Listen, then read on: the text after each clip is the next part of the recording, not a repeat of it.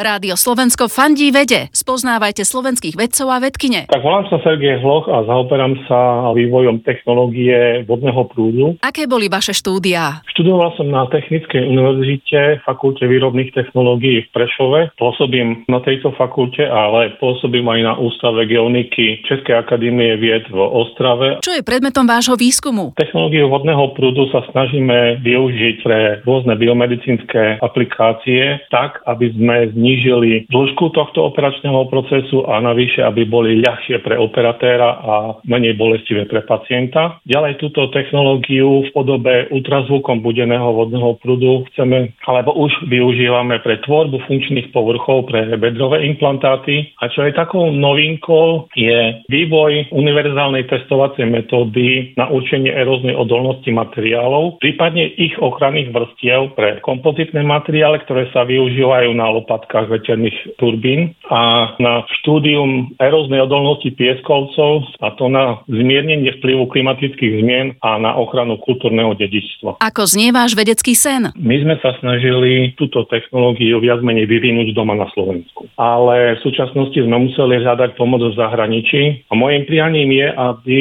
slovenská spoločnosť pochopila, že veda a výskum nie je niečo, s čím my si krátime voľné chvíle, ale je to niečo, čo pomáha spoločnosti ľahšie žiť, lepšie žiť. Rádio Slovensko fandí vede. Klikni žijem vedu.